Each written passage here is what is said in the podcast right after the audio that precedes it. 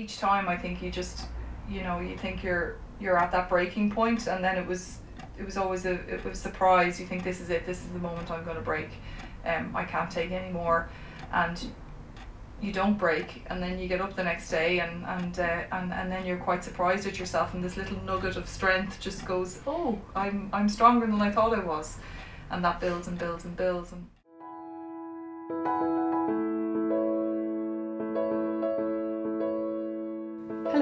welcome. My name is Liz Gleeson, and you're listening to Shapes of Grief. Shapes of Grief is a curation of stories from ordinary people on their experience of loss, how their grief impacted them, and what helped them to find their feet again. Loss can really have such a profound effect on our lives, and it is my hope that Shapes of Grief will provide comfort, hope, and inspiration to our listeners so that together we can get more comfortable talking about grief. If you like what you hear, please consider becoming a patron of Shapes of Grief on patreon.com. This is a listener supported podcast, so please do donate, like, share, and review. It really does keep us going. For more grief resources and grief support, find and follow us on all the usual social media channels and on shapesofgrief.com.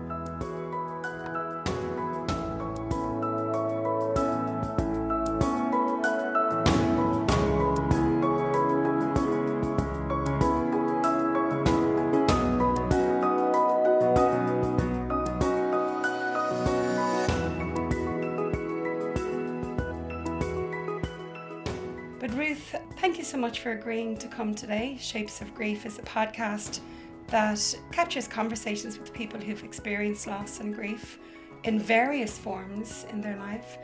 And you have written extensively about your experience of loss and grief. And you've spoken extensively about it also. But for the benefit of people who mightn't have heard your story, would you fill them in? Give us a little bit of the background. Sure. Well, yeah. Where to start is the thing. Um, uh, my story, I suppose, is is, is kind of out there. Um, it's funny to, to be a, a Googled name. Um, it's a, a strange thing. Uh, I, I, I can say now that I'm a writer because I wrote, wrote about my own life and, and, and my own experiences. My husband, Simon Fitzmaurice, uh, had motor neuron disease.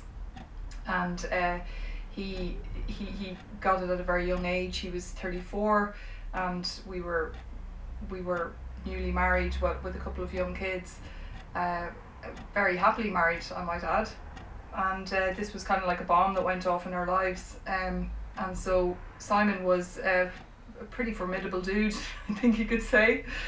He, he he was a film director and he was he was on the cusp of, of quite a successful career. When it happened he'd made a couple of successful short films and uh, and suddenly he, he was complaining of a floppy foot and, and got this horrendous diagnosis for a young man and, and a very strange one, a very, you know, one of those potluck, nobody's really even heard of this disease. It's, it's Stephen Hawking was the name that sprung to mind. It was a very far away random thing and uh, he, he dealt with it in a particular way as in a way a lot of people admire a lot. He, he was a courageous person and, and quite fiery and, and full of creative spirit um, and he continued to work as a director. He, he wrote about his experiences, and um, we just continued with our family and continued with life.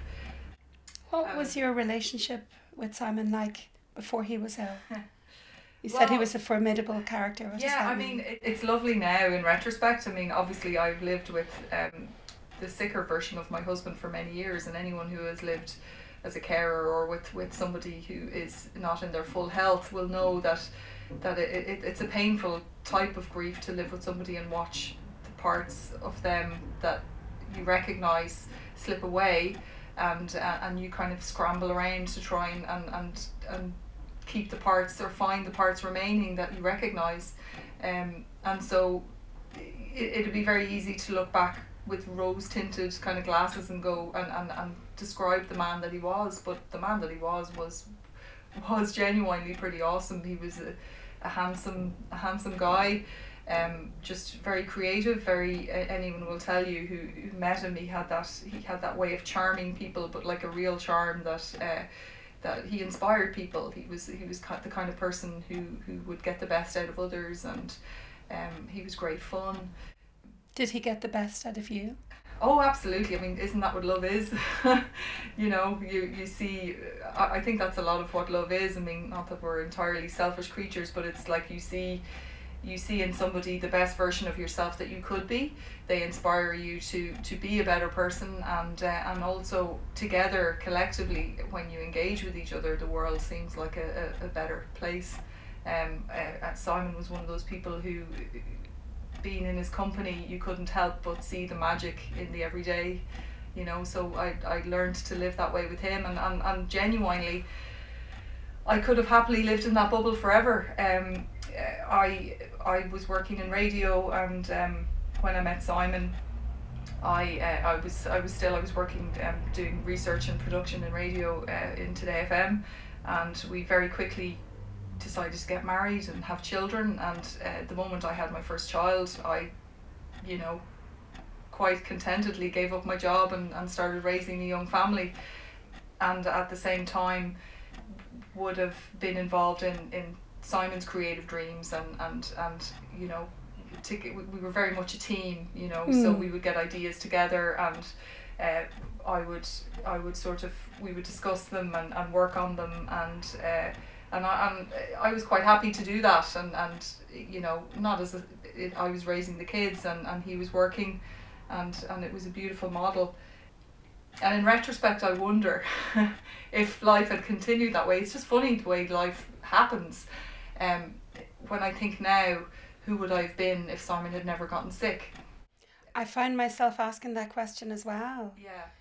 You um, know, where was where was your creativity and yeah, and, and you know, there's there's many ways to be creative in this life, and and um, it's important to people in different ways. And for me, the kind of creature that I am, I would always have to be doing something creative, but it, it, for me it's a it's a it's an interesting way to look back on it to think yes I was happy back then but I was I was quite um, naive um, I was in a happy bubble in a in a sort of a, a, a great love but I'm already in my happy ending and I can kind of sit back now and this is life and isn't life great and as we all know life doesn't really work like that there are many um, like troughs and dips and, and highs and lows um, and I wonder if it's all hypothetical, but if Simon hadn't gotten sick, would I have ever?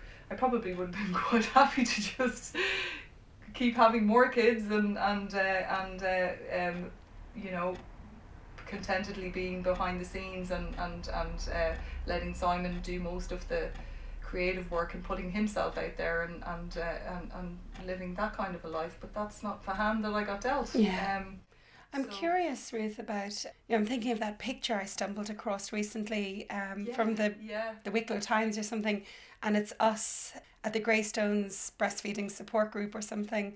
Yeah. We both had our first child, so uh, 13, 14 years ago. And we were, you know, it's tough. You've a new baby, you're getting used to that. But you've got your tribe around you of other women, everyone yeah. going through the same stuff when you your family gets a diagnosis of motor neuron disease, nobody else around you, I assume, had lived through that. So suddenly you're propelled into this universe. How did you manage with that big chasm between your lived experience and what everybody else was living around you?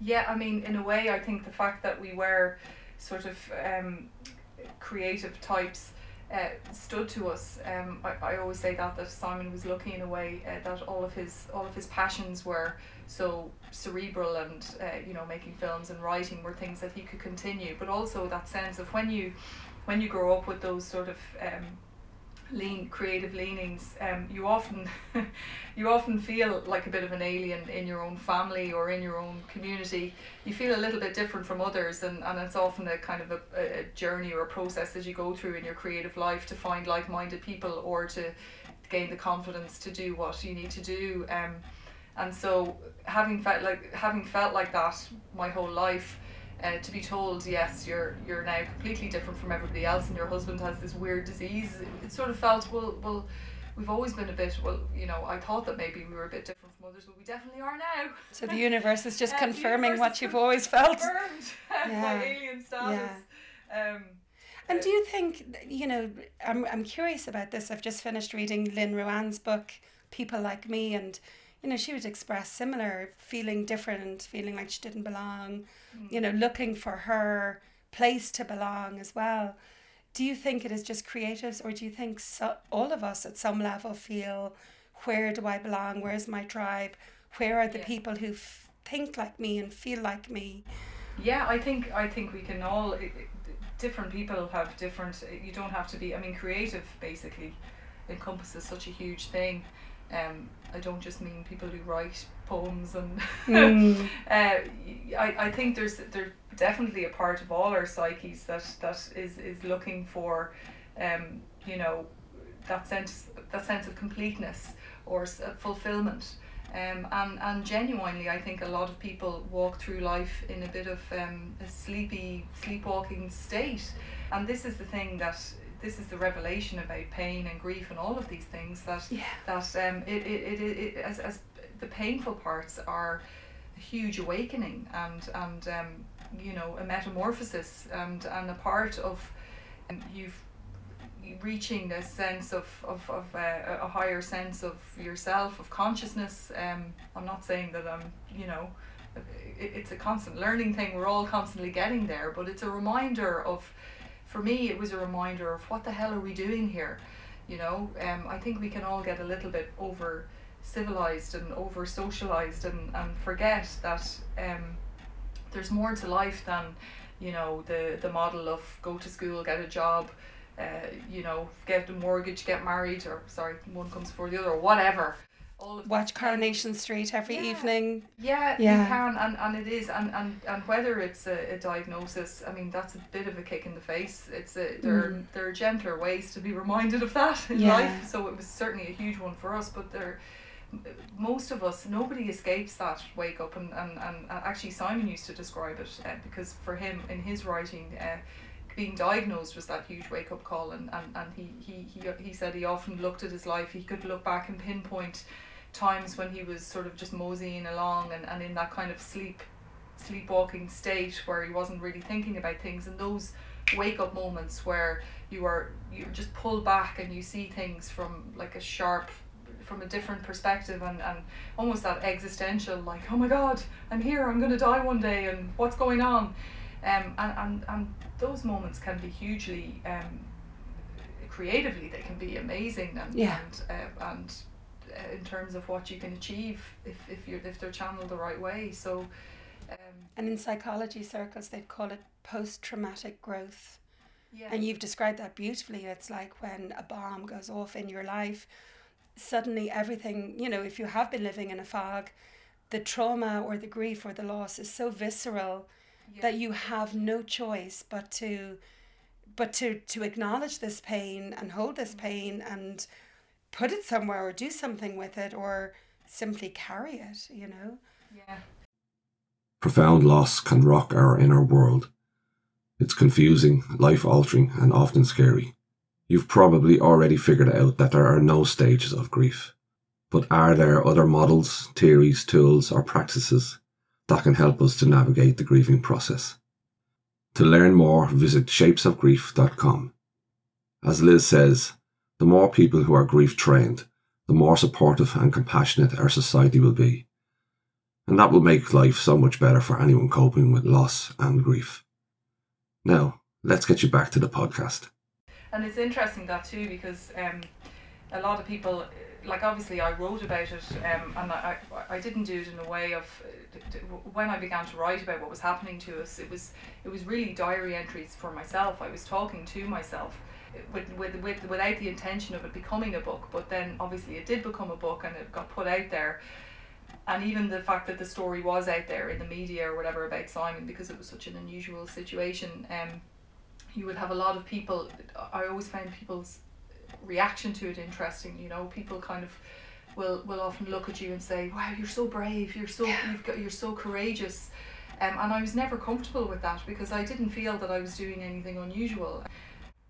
You had no choice. Yeah, you were surviving. Yeah, it was survival, and um, and I didn't think when I looked at myself compared to other people, I could, you know, see bravery in others, and and, and it kind of confused me to think, well, what is bravery? Actually, I read something the other day which said that courage um, really is just acting from the heart. And I thought that was lovely. yeah. You know that, that if you look at it that way, that people are commi- committing acts of from the heart. You know, heartfelt actions all the time, and they can be tiny things. They can be normal everyday things. It's all courage. Yeah. Um, It uh, comes from the word cœur, which is French for heart. Yeah, yeah. So acts of the heart, which is Yeah. which is lovely because um, w- which is very encouraging for humanity to think that we're all essentially brave. Once Yeah. you're doing something from love or um, for doing it for those reasons, it's it's by its very nature a brave act, which is Yeah. nice. And a lot of people don't come from the heart. They're coming from the head and from societal norms. So it's it's lovely that you're talking about this fog that is, you know, that a trauma or a death can release. Yeah. um, and and bring forth. It's like it it shatters an ego or shatters a, a persona and brings forth something with huge potential. It's like, yeah, yeah. will I go further into the fog by drinking, by smoking, by you know losing myself in addiction or denial, Mm. or do I choose to step out of the fog now that this event has happened in my life? Absolutely, and I mean, in saying that, I am no, I am no stranger to those distractions myself. Yeah. You know, I mean, I've gone through every, through the years with Simon. He was sick for a very long time. Um, look, I, luckily I had my writing because I could explore these things. So if I found myself, you know, um, downing a bottle of wine at the weekend or you know those kind of things, I, I was able to to talk to myself about it and go, what's going on here? Yeah. And, you know, just uh, channel the feelings behind all that stuff. It's the best form of therapy. But that's just my way. I mean, there are many ways of doing it. Um, what did your grief look like at its worst? um, it- well, like it, it is ongoing. I, you know, even every time I think that I'm over it, um, or not over it, or I'm, I'm at a certain stage of it, I get pulled back by my children, by, you know, a box I find in the in the wardrobe, all of that. But I, I if, if, the hardest part, perhaps to to remember, I think was probably when Simon was diagnosed a certain amount of time, and um, I sort of think of it as when he was diagnosed first, we, we went into hero mode. Um, so we were just going to be these super superheroes who, who, who, who fought this beast and won and, and fought at life and, and, and uh, so I, I was this kind of walking talking hero holding a child in one hand and pushing my husband in the wheelchair with the other um, and that was a way of coping. Um, and we were living in um, the countryside in County Louth in a little cottage which was about 20 minutes uh, from anywhere. And it was our dream place. We had we had sold up left our house in Greystones to go and kind of live this artist life of of living mortgage free and um you know Simon was gonna make write films and make films and I was I was gonna hopefully write I think I wanted to write children's books or something at that point and raise the kids in a big in a big garden. And uh, I was trying to do it all and I was kind of in denial about the fact or very defensive about the fact that I might not be coping and um, I can remember just the kids were really young um, and so I was running from changing nappies to running down to Simon and, and, and helping him. He, he sort of had a studio attached to the house. And I remember just running. I used to there was stairs that I used to run up and down the whole time uh, outside the house and like you know running to screaming child running to him. And I fell one day and landed on my face and fell really badly um, um, and uh, scraped the whole side of my face and I was just lying there thinking I actually don't think I can get up. I might have broken my arm or something and there was nobody there to help me get up. I kind of started crying and laughing at the same time. That was the kind of wake up call that maybe I was you know in a bad place but uh, at that time I remember I used to do things like just uh, push the nails of my um, you know my fingernails into the palm of my hand as hard as I could. It was almost just like to release the pressure to feel something, or I'd Yeah. bang my head off a wall, um, you, till I saw sparks. You know, just out of some kind of um, just to feel something. It was just this frustration of Trying to physicalize the mental Yeah, anguish. yeah, that kind of thing, and that was that was quite a hard time. Um, but th- there's been yeah, there's been plenty of them. Um, each time I think you just you know you think you're you're at that breaking point, and then it was it was always a, it was a surprise. You think this is it, this is the moment I'm going to break. Um, I can't take any more, and you don't break and then you get up the next day and and, uh, and and then you're quite surprised at yourself and this little nugget of strength just goes oh I'm I'm stronger than I thought I was and that builds and builds and builds and that famous saying I'm stronger than you're stronger than you think you are. Yeah, yeah. You mentioned about people saying to you, you're so strong or you're so brave, mm. and how it didn't resonate for you. Mm. What other things did people say that were not helpful? Uh, oh, oh God, you want to get into that? Well, you know, there's um, there's help. I, I always find it amazing that help is a funny thing and I'm, I'm quite an independent person and, and, and it's a real thing that the help that you get offered is never really the help that you need and learning to articulate the help that you want or need is, is a very difficult thing. I don't think I've even still mastered it. Yeah. Um, uh, and, and that that was my huge frustration really is like being being given help that turned out to be more stressful and almost being slave to other people's help and I can just hear the listeners going, "Oh my God, what? Because have I been doing the wrong thing?" Yeah, but it's it's not, and people are wonderful. It's um, it's I, so I helpful to tell people yeah. what not to say as well as what to say, which we'll come to. Yeah. But what sort of things can you remember that just didn't work, and why? Well, I, I I'm talking more about uh, you know Simon, for for starters, just from um, uh, you know when we were living in the countryside and we used to get visits from public health nurses and things like that and that kind of help I mean sort of the, the, the, the you know the, the help that's supposed to be given. And because Simon was sort of he wasn't quite one thing or another that nobody really knew what to do with a motor neuron disease patient and so we, we did get wonderful help but people used to come to the house and you know so say the social worker would turn up and I'd sit there and think um, I, I wasn't really sure why she was there. I wasn't sure what her role was or what my role was in response. Or was she, you know, was she judging me as a mother? Should I offer her a cup of tea? And and, and all these things are going on in your head and, and, and you're part of you're in this process but you're not really understanding it. And then they'd say things like, you know, do you think you'd like to talk to somebody? And I'd say, Well yeah. And then nothing would ever come of it. Like no kind of psychological help was offered, really. Yeah it was it was sort of mentioned and then forgotten about and and that's really what I needed you know was was to talk it out and you know they it, they were it was more kind of an interest in ticking boxes and I'm just ticking boxes was actually something that was said to me a few times. You think, great, wow. yeah, you know, well, tick away, but it's not really much help to me.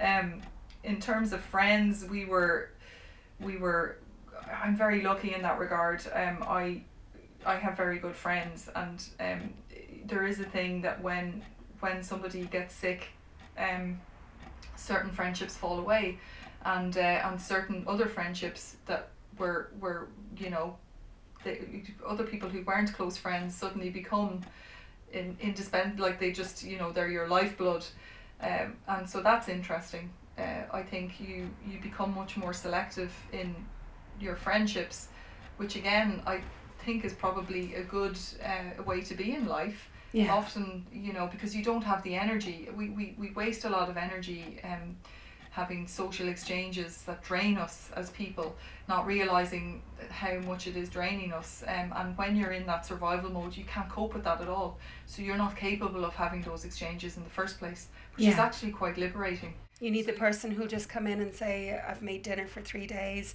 and I'm going to clean up here. well, yeah, more just, yeah, I, I'm. I, I think I became a lot more of a, a, an intense person as well. There was little time for chit chat or that draining sort of chit chat yeah. that, you know, um, or, or those type of friends who might make you feel a little bit inadequate and you're not really sure why. Are they putting you down? Or all those sort of like toxic exchanges that, that we all sort of hover around in everyday life, they were all just cut off. I couldn't couldn't couldn't do that, and so I could only be around people who. Um, you know, almost it, it was like I was only capable of speaking to other people's souls. I couldn't even do chit chat. It was just I was probably a really scary, intense person. Probably still am. but uh, so I, it's I interesting. You said some people yeah. dropped away, and others you didn't expect ended up coming in. And well, uh, some people, you know, and, and I saw that with Simon too. Uh, some of some of his clo- old, close older friends. Um, a lot of people just for because of their own issues don't know what to do around illness, and it's not Mm. for any kind of meanness or lack of depth on their part. It's just they don't know what to do and they don't know how. Um, and, and some people are just more equipped um, to cope with that. And so, yeah, our, our, our friendships kind of got a bit more streamlined. Um, and also, we were difficult people to be around. Um, you know, there's no, um, and some people don't have the language for that or they can't navigate it. And we all have our own busy lives, and there just isn't space in other people's lives to accommodate this complicated situation. Um, and, and so I think it, it, it go it falls into a natural pattern where it's supposed to go that you're not supposed to be surrounded by amazing people who can help you. Just the right few is enough. Yeah. You don't want a whole gang of people coming in. I certainly didn't. What Um, were the qualities, Ruth, of those people that helped you? um, a, a sense of um, a sense of realness about them. Um, often you would find I, I do think there's that thing. Um, it's almost um, people who have been through any kind of trauma in in their life up thus far. I mean, everybody goes through something, but some people just haven't got there yet. And you can almost pick them out in a crowd once you're in that zone. It's like a secret society of Yeah. the hurt, I call it, or something, you know. And so you, you pick these people out and you naturally gravitate towards these people. What do you again- see? I don't know. I, I- like you're talking magic here. Like it's it's just it's just something you know a flicker of the eyelid. No, I don't know. I think it's just it's it's an energy that you're drawn to them. Whatever that is, Yeah. that magical thing that happens between people. It's a soulful thing.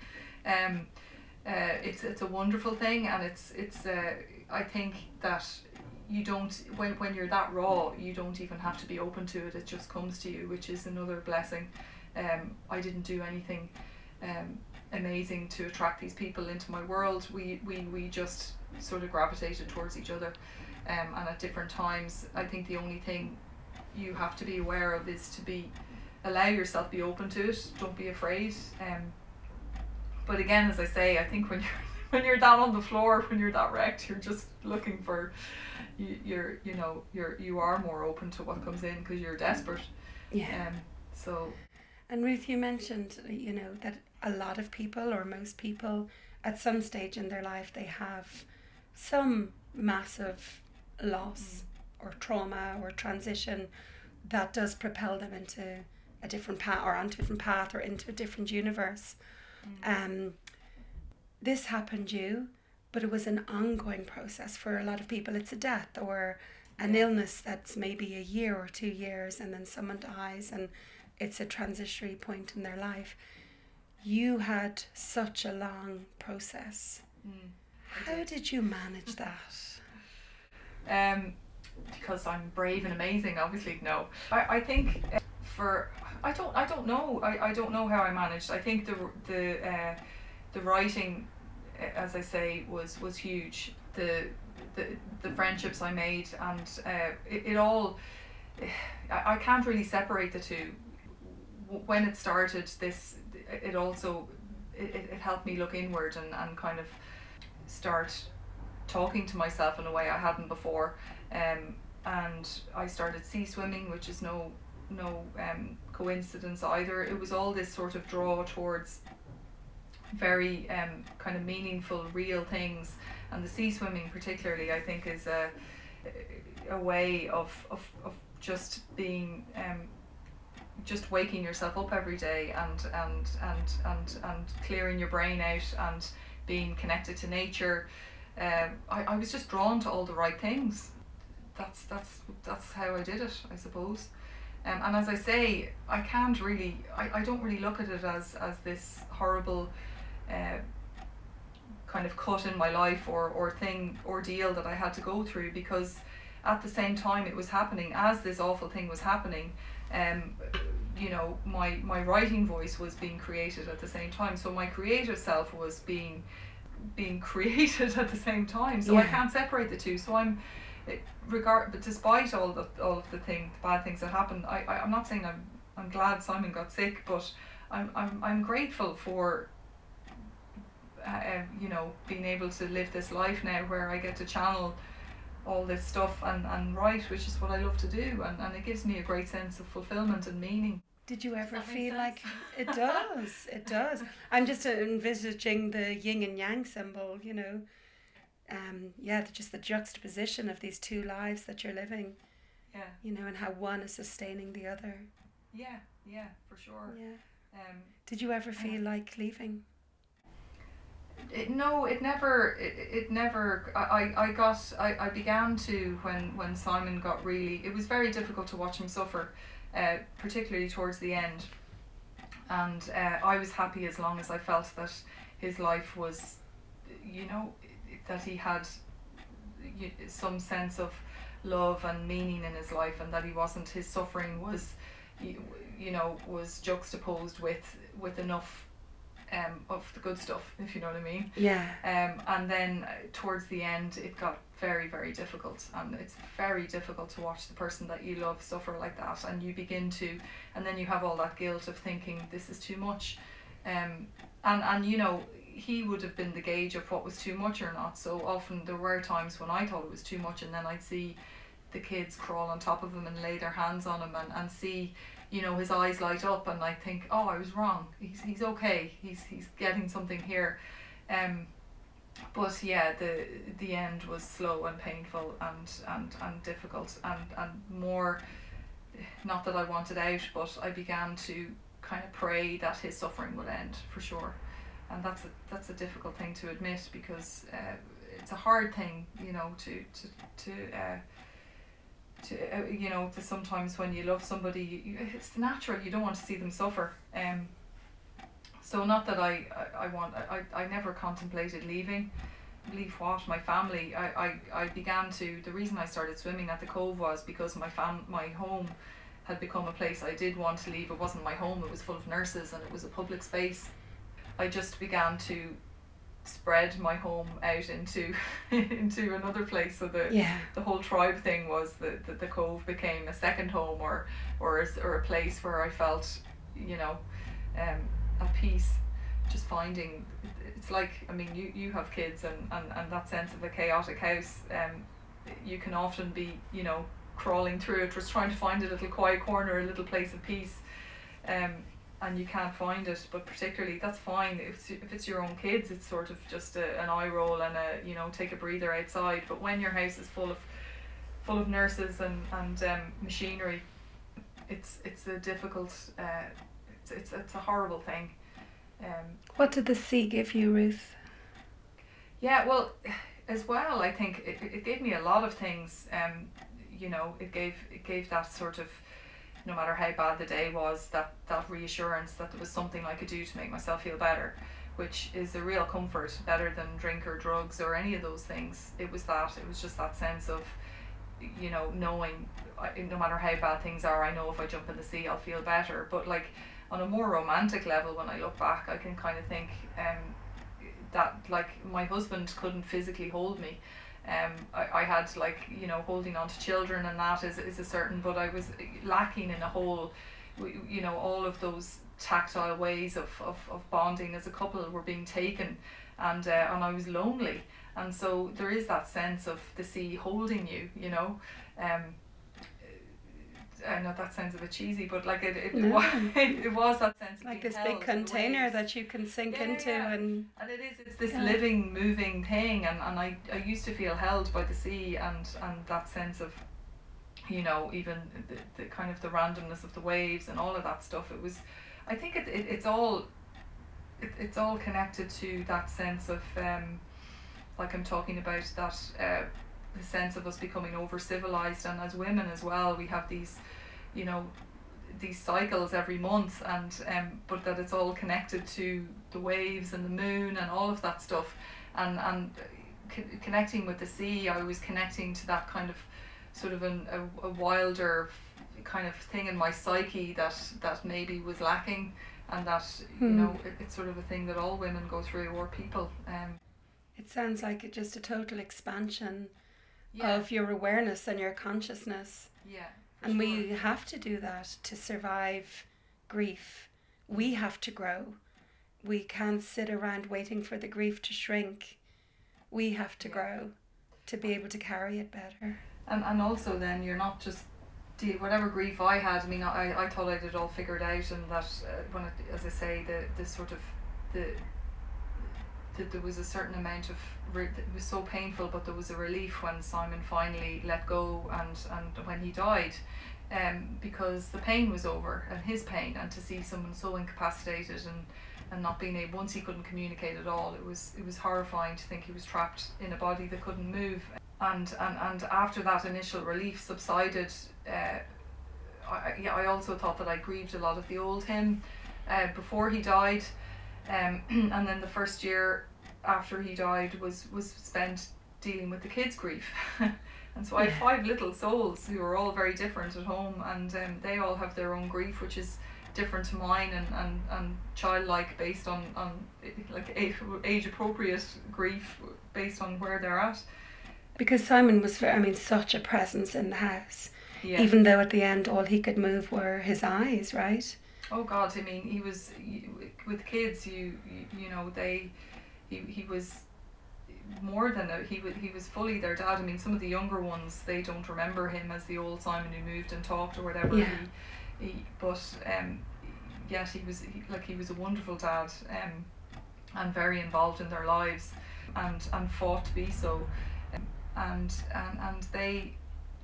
uh, It, it was amazing to watch their, their sense of they were just quite happy to know that he was there. um, Yeah. And then he wasn't there. It's like someone's though- presence Yeah. alone, without words, without Yes. movement. There's such a presence about someone, Yeah, even if it's just communication through their eyes. exactly. You know, yeah. so much can be said. yeah, for sure. And Mhm. uh, and they, they they have they have really struggled. Um, and they will struggle their whole lives because your dad is your dad, and and you know, when I.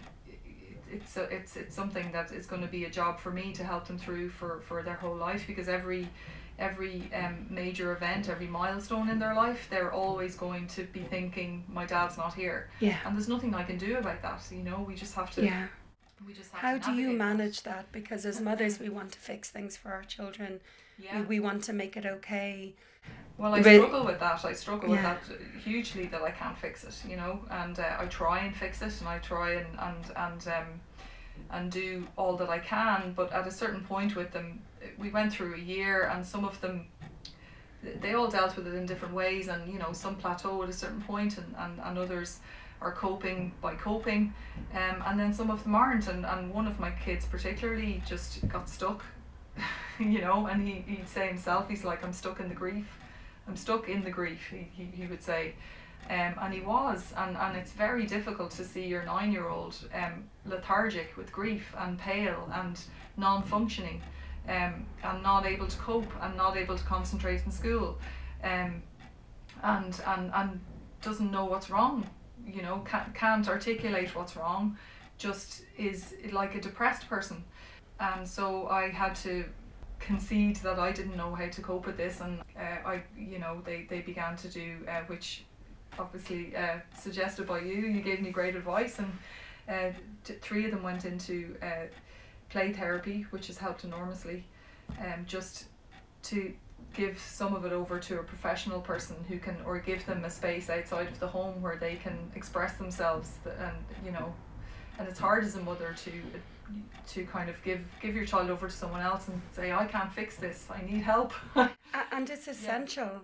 yeah It's essential for us to know that although we gave birth to them and have brought them into the world, there is a world raising them, yeah whether we like it or not. yeah You know, every teacher, every therapist, every friend, every family they know, we're all doing a little bit Mm. of teaching and raising and holding each other. I, I felt relief when I saw the good effect that it had Yeah. on them uh, and then in saying that you know you you get one over the line and then one of the other go- goes Yeah. that's the way it is in big families. Because you've five children. Because Yeah. with five and, and they all have different issues at different stages and, and yes it can be exhausting um it certainly keeps me busy but then sometimes we you know sometimes I get it wrong and you know your patience runs out but I always find even at those times when the patience runs out it can often end with two of you crying and hugging each other and then it comes out mutually um and so it's never it's never the wrong thing Yeah, and sometimes that's what's most needed is just to have a good old howl Yeah. and yeah. acknowledge the pain and then make dinner. Yeah, exactly. Um, but I found that yeah, that was a whole other level of the grief was remembering or going back uh, to the old Simon and remembering him. The the guy who you know used to have a cheeky glint in his eye and pinch my waist and and you know all those things. Um, reconciling myself with that and and uh, and and it's important for the kids because they need to hear about their dad in the old days. So, Yeah. you know, and all of that. And um, So how do you do that? We would call that continuous bonds. yes. So, you know, a life has ended but a relationship hasn't. How do you keep those bonds alive and continue to have Simon in the family in a different shape or form? Or do you? Have you thought about that?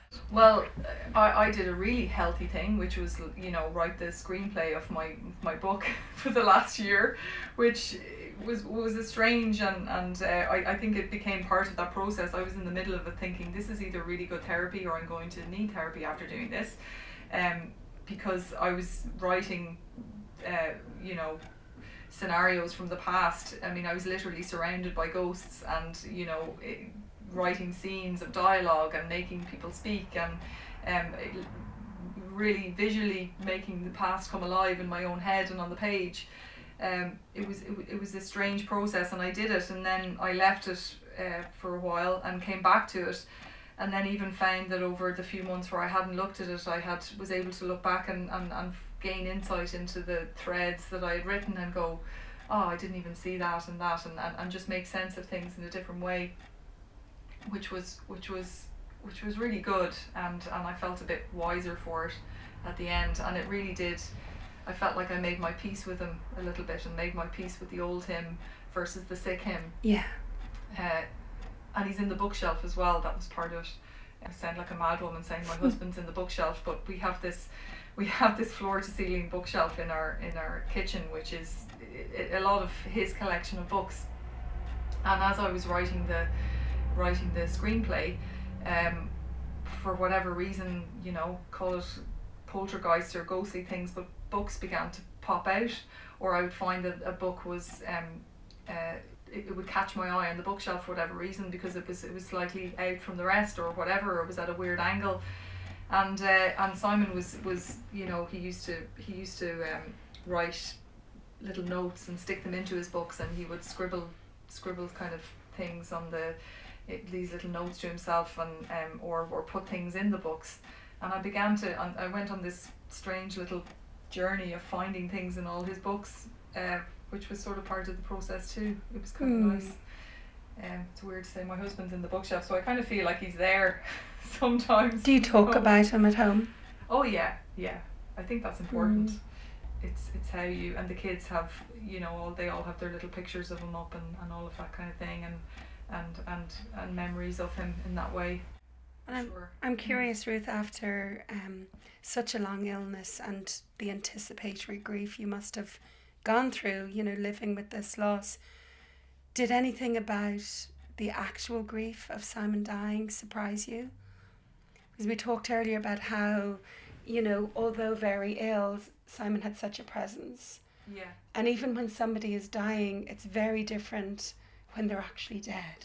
It's Yes. quite stark. Is there anything about that process, which you must have gone over a hundred times in your head during his illness? Everything surprised me. Yeah, the wow. entire um the way I thought it would be and how it how it was were completely different. Um We'll start with how you thought it would be.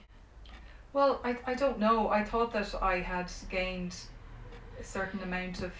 I didn't think I'd be as lonely as I was. Um, I thought that I had. Uh, I, I- I didn't. I was quite surprised that I missed the nurses when they left as well. Like, really missed them.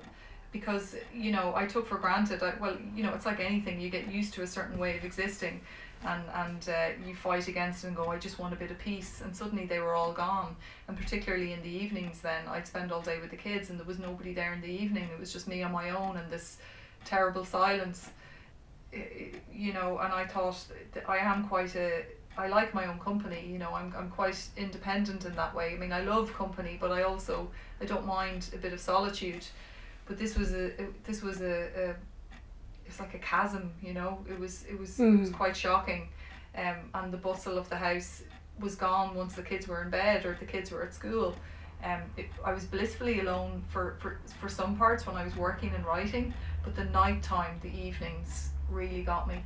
Um, and so what I started doing actually was just getting up really early and going to bed with the kids so I didn't have to cope with that. I just changed the way that, that I lived to, Yeah. to, to balance and, and, and over time I've I've, I've you know I've gotten used to a new way of existing it doesn't bother me as much I don't I don't have that loneliness now but particularly at the beginning it was it was quite a shock to, to, to realize that I missed them all um, not that I I mean you know I I bonded and had some wonderful friendships from the nurses in the house um, but but yeah that was a huge surprise that, that to miss that and um, I think we can underestimate how other people regulate us.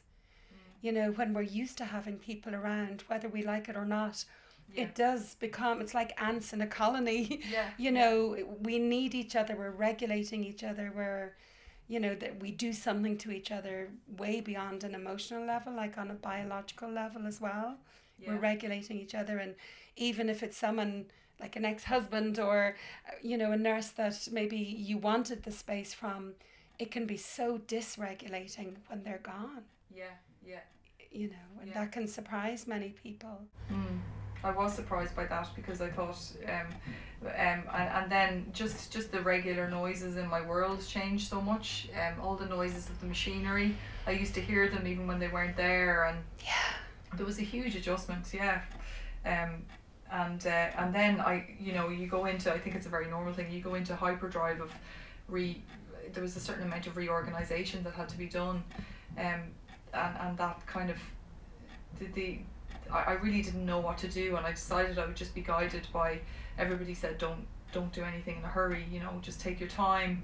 Um but that revelation that you can change a space just by painting it and moving furniture so it's just quite amazing because we had to the room that Simon used to be Simon's room is now a kid's room with three three children in it bunk beds and and uh, and the nurse's old uh, old uh, um, the nurse's station or the study where the nurses hung out, which um, was always a busy, bustly place with desks and you know like coffee machines and things. That's my bedroom now, and I've created this lovely um, haven of a place.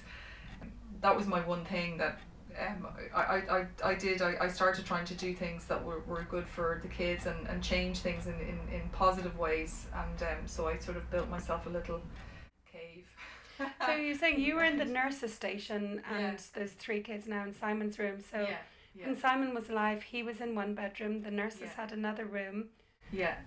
Uh, then the kids had their bedrooms, and then I had no bed because I, I did I, I was in, in the room with Simon, um, up to a point, and uh, then particularly the sicker he got, um, and the more interruptions he needed at night. With I mean he slept with a baby monitor and nurses coming in and out, and and I reached a frenzied point of no sleep and and moved out of the bedroom, um, which was kind of a heartbreaking thing because it was something very like primally broken you know, for me moving out like that, um, it, it, it, there was a real. It was part of the gr- the grieving process. Is, is is admitting that that part of your relationship is gone. Yeah. Um, and so I, I just kind of I wandered around like a like a nomad for sleeping on couches, and I ended up I, at one stage. Actually, when he died, I was sleeping in the bottom bunk in the kids' room. So I was bunking in. We had this tiny little room with two bunk beds in, in an L shape, and there were four of us sleeping like in a it was like a hostel or something. Um, so yeah, that my one of the first things I did was uh, I I made myself a new room and I got a, a new big comfy double bed and painted the walls orange and put this huge picture of the, the sea. It's actually the cove where I swim, a big painting. And so the room is literally a bed and this giant painting and there's nothing else in it. And I still, you know, at night I just, you know, when the kids and all, when the work is done and the day's toil is, is, is over, I crawl in there and just, you know, lie down on my really comfy mattress and Mm. and uh, and I'm just happy to be there. Um, I love that image of the cove brought to your room. So you have this little yeah. sanctuary, and the cove that has held you for all these years Yeah, is now there holding you at home as well. yeah, yeah, for sure. I'm really struck by you floating around the house from sofa to bunk bed to wherever you can grab a bit of duvet, Ruth. Yeah. What have you learned about self care in all of this? well, I'm still learning. I'm still learning. You know, uh, the self care is is huge for women, isn't it? I mean, And this is- mothers. yeah, and this is vital for people who are grieving. So yeah. you really do share what you've learned. Yeah, well, I've learned that it's uh, like I say, um, you know, I, I built myself a room. I re, you know, realizing that you have to do the things that, that that are good for you. It's not selfishness. You know, I think it's easier when you have a lot of kids at a certain age, and you, ev- I, most women come to that realization that, you know, you're the, and and as a single parent as well, you're you know you're the engine. So if you break down, the whole ship ain't gonna run. You know, so Yeah. you if you don't look after yourself, um, th- they won't. You know, they they will. They they need you to be well and healthy and okay, and so I I did. I started trying to look at things that were that I got a kick out of but weren't damaging you know so rather than drown in wine which can be nice but um or you know or eat bad food and things like that I try to do to get my kicks doing things that are healthy. Um sometimes that works and sometimes it doesn't but you know the swimming every day is a huge thing um and and uh, that's something that I'm going to to always need. Um and uh and, and see for me writing is self-care. Like when things get too much and i get overwhelmed uh, as can often be the case when you're minding five kids by yourself um it's all manageable when i'm doing the right things you know? And if i if my head starts getting swamped with worries and and and what ifs and we're doomed i just say to myself it's just because you're not writing you know? And and it just becomes an answer for everything. It's just because you're not writing so just do what you have to do, you know you have to do to feel better and and, and keep going So it sounds like your external world is as good as your internal world. It's all projected out, right? well i try and then you know sometimes sometimes it works and sometimes it doesn't depending on the time of the month mostly Okay. you know um i wouldn't for a moment uh, suggest that i have it all figured out i'm learning as i go I mean, you're You know. still like it's it's hard to believe in some ways. You're still really quite early in your grief. It's been Yeah. about eighteen months. Yeah, I mean it, it it's crazy. Well, yeah, Simon died in on October twenty sixth in twenty seventeen. Um, So not even. so uh, which is is crazy. Your I don't know if your sense of time as well when you're living um. When, when you're living with illness and, and, and in the in the scenario we did, or maybe it's just having loads of kids as well. Um, my sense of the years is just strange. You know, I can't kind of uh, reconcile myself. I can't even believe that a year has passed in some ways. It seems like it has been way shorter, and then in some ways it feels like it's been much longer than that. So, um, I don't know. It doesn't make Yeah, it's only like fourteen or fifteen months at this stage, not Mm. even. Yeah. Which we'd consider still very much the epicenter of bereavement. Yeah, well, as I say, I'm still discovering um, things. You know, like I was saying, we're, there's still parts of parts of our house that we're clearing out and changing, and um, the wardrobe in the boys' room, which was Simon's wardrobe, I only just cleared out the other day. Um, and you know, when I say clear out, I just mean you know sorting through and, and making room for their stuff. Uh, and I found all these boxes that I had put there, and, and when I had cleared the nurse's study and uh, I put away some precious things of Simon's that I thought, well, I'm not ready to to throw those out or move them on. I'll just I'll put them here for now. And so these are boxes that I put together, you know, and I came across them and opened them up and just got slammed with all these memories and, and, and it's amazing to me how objects after just over time their their meaning can change you know the meaning of what, what, what how you felt when you put them away and how you feel a year later when you open up the box again it's you just it, it's kind of a revelation or a surprise you don't really know how you're going to feel about uh, Like you were hijacked by your grief. yeah, yeah. Um, Mm. finding finding old things of his that, you know, over time just um, brought back different feelings and different memories, and and I, and I think it'll always be like that. You don't.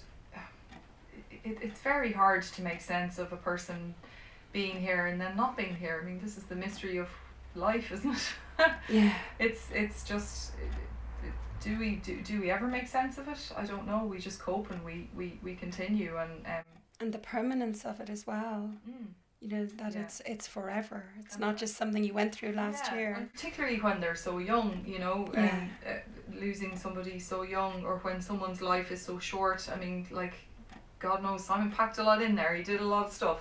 He certainly led a full life, despite all of all of uh, his all of the challenges. But at the same time, he was so young. Um, if you you know, I I know we swim with these two lovely ladies in their seventies, and um, they they've gotten to the stage where a lot of their friends are. Are, are dying. And so you know they'll turn up and kind of say oh we're off to a funeral today. It seems like every other day. And they go no no it's a good funeral. It's a good funeral this time though you know. And what they mean by that is that it's somebody who lived a long life. And uh, not everybody gets that. And and uh, and as I say it comes back to that kind of wake up thing isn't it? That um, we all I, I think that like in our civilized sense we think that if we follow certain rules that we're, we're entitled to certain certain things. Not realizing that like by fol- following those rules is no guarantee that you're going to be given those things. There are no guarantees and and control is an illusion. Yeah. so um in a way again going through these things or uh, in that space we talked about um about you know that sense of awakening from the the fog um, it reminds you of that, which is a good reminder that yes, obviously there are some societal rules that are good to follow, but they're not everything.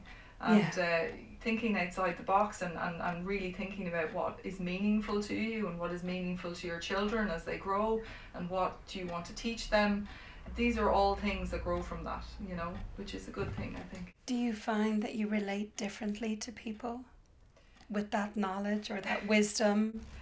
Well I would hard, I would never call myself wise but as I say again I think it's it's just a it's it's a it, it's a you recognize it in other people I think is the thing you um it's just a look or a feeling or Mm. a level of conversation that you fall into very swiftly when you meet somebody uh, it's a connection that you have with with other people that is is very meaningful and intense and wonderful and and uh, um, certainly in terms of of, of uh, connecting with other humans it only adds to it Mm. so yeah And do you have a hunger for those types of connections?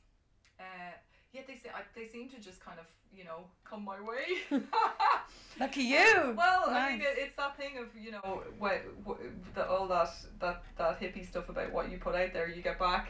Um, I say that in the best possible way. It, it is very true, but you know there is that thing that if you if you put out a memoir, um, where you write all your innermost thoughts, you tend to get people project that back to you, and they tell you theirs. They um, meet you at that level. they meet you at that level Yeah. for sure, and uh, and it's it's intense and wonderful and sometimes overwhelming, but it's never boring. And how is that for you? You know, we're here in Greystones, it's a small little village. yeah. I assume lots of people know you at this stage.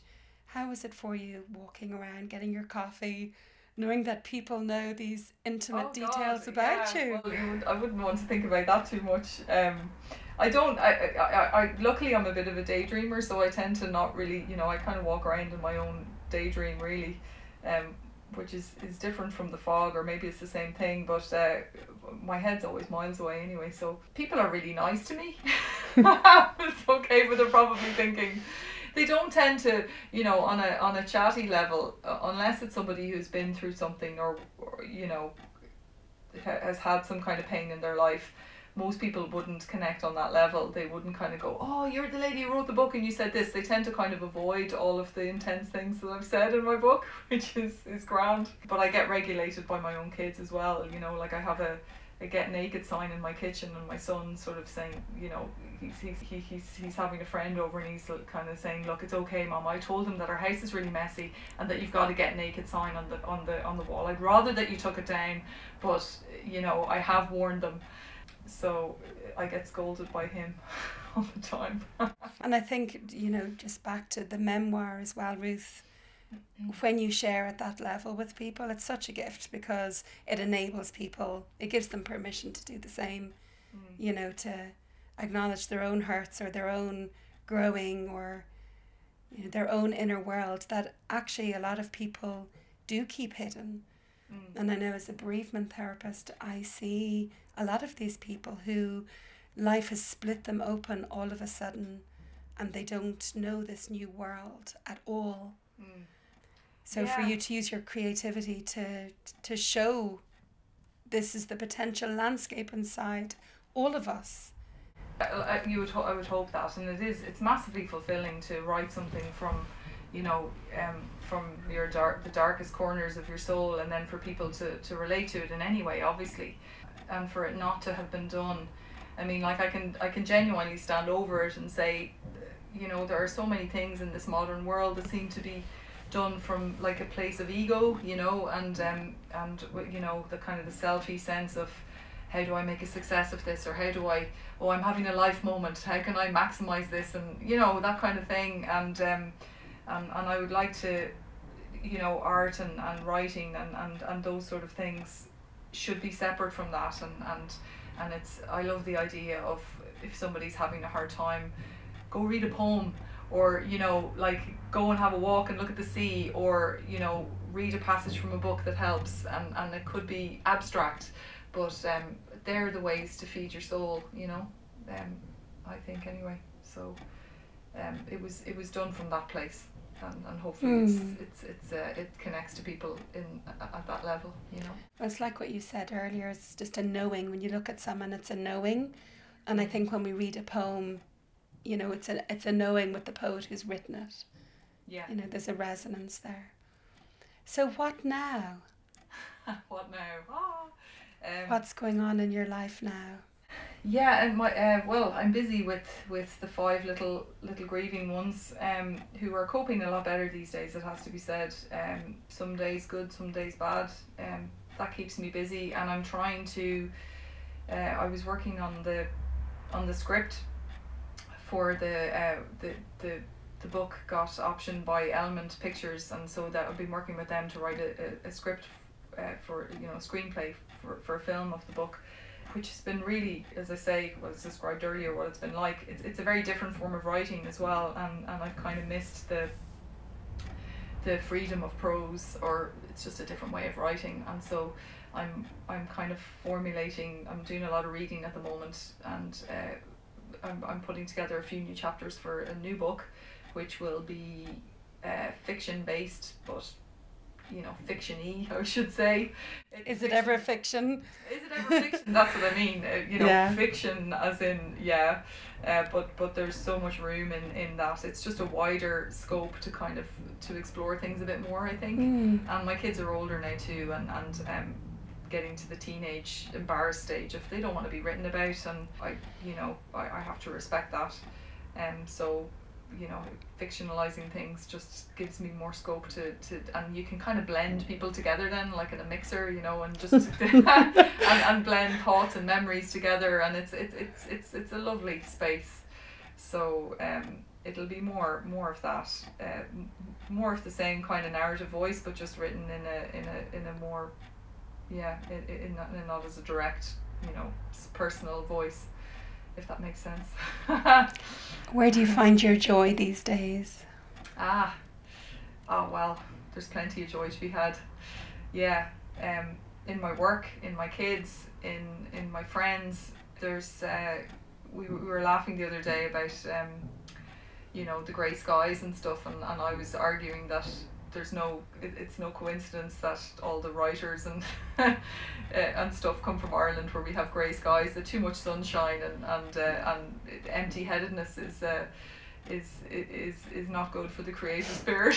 a little bit is good, but you know, um, uh, you know, I could quite happily go back to living a, an empty-headed, happy life, um, but I kind of feel like I've I've I've found this thing, um, this writing voice, um, and uh, yeah, I like in order to channel it, I need to to keep my edges a bit sharp, if that makes sense.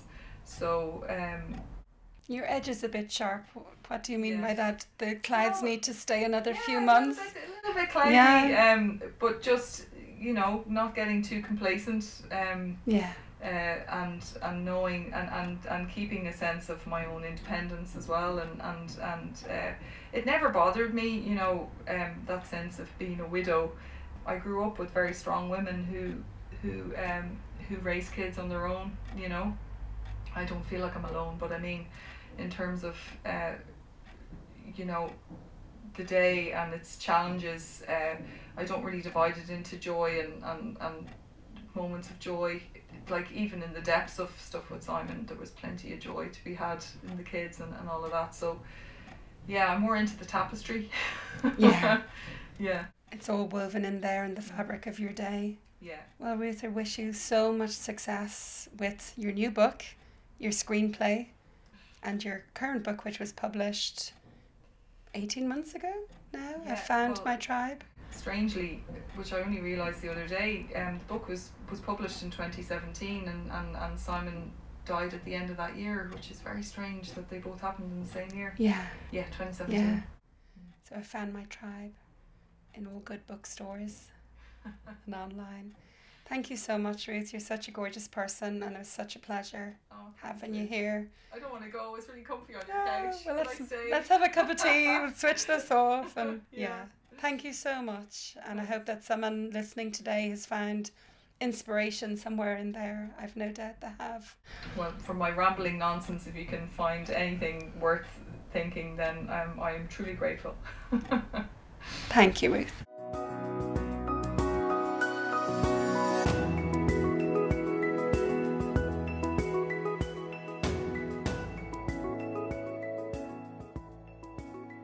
You so much for listening to this episode of Shapes of Grief. This podcast is not a substitute for professional medical or psychological advice. If your grief is making you unwell, please do go to your healthcare provider. Grief is a normal part of being human. You are not alone. Join the Shapes of Grief community in our private Facebook group and find more support and useful links on shapesofgrief.com. Until the next time, from me, Liz Gleeson, stay well.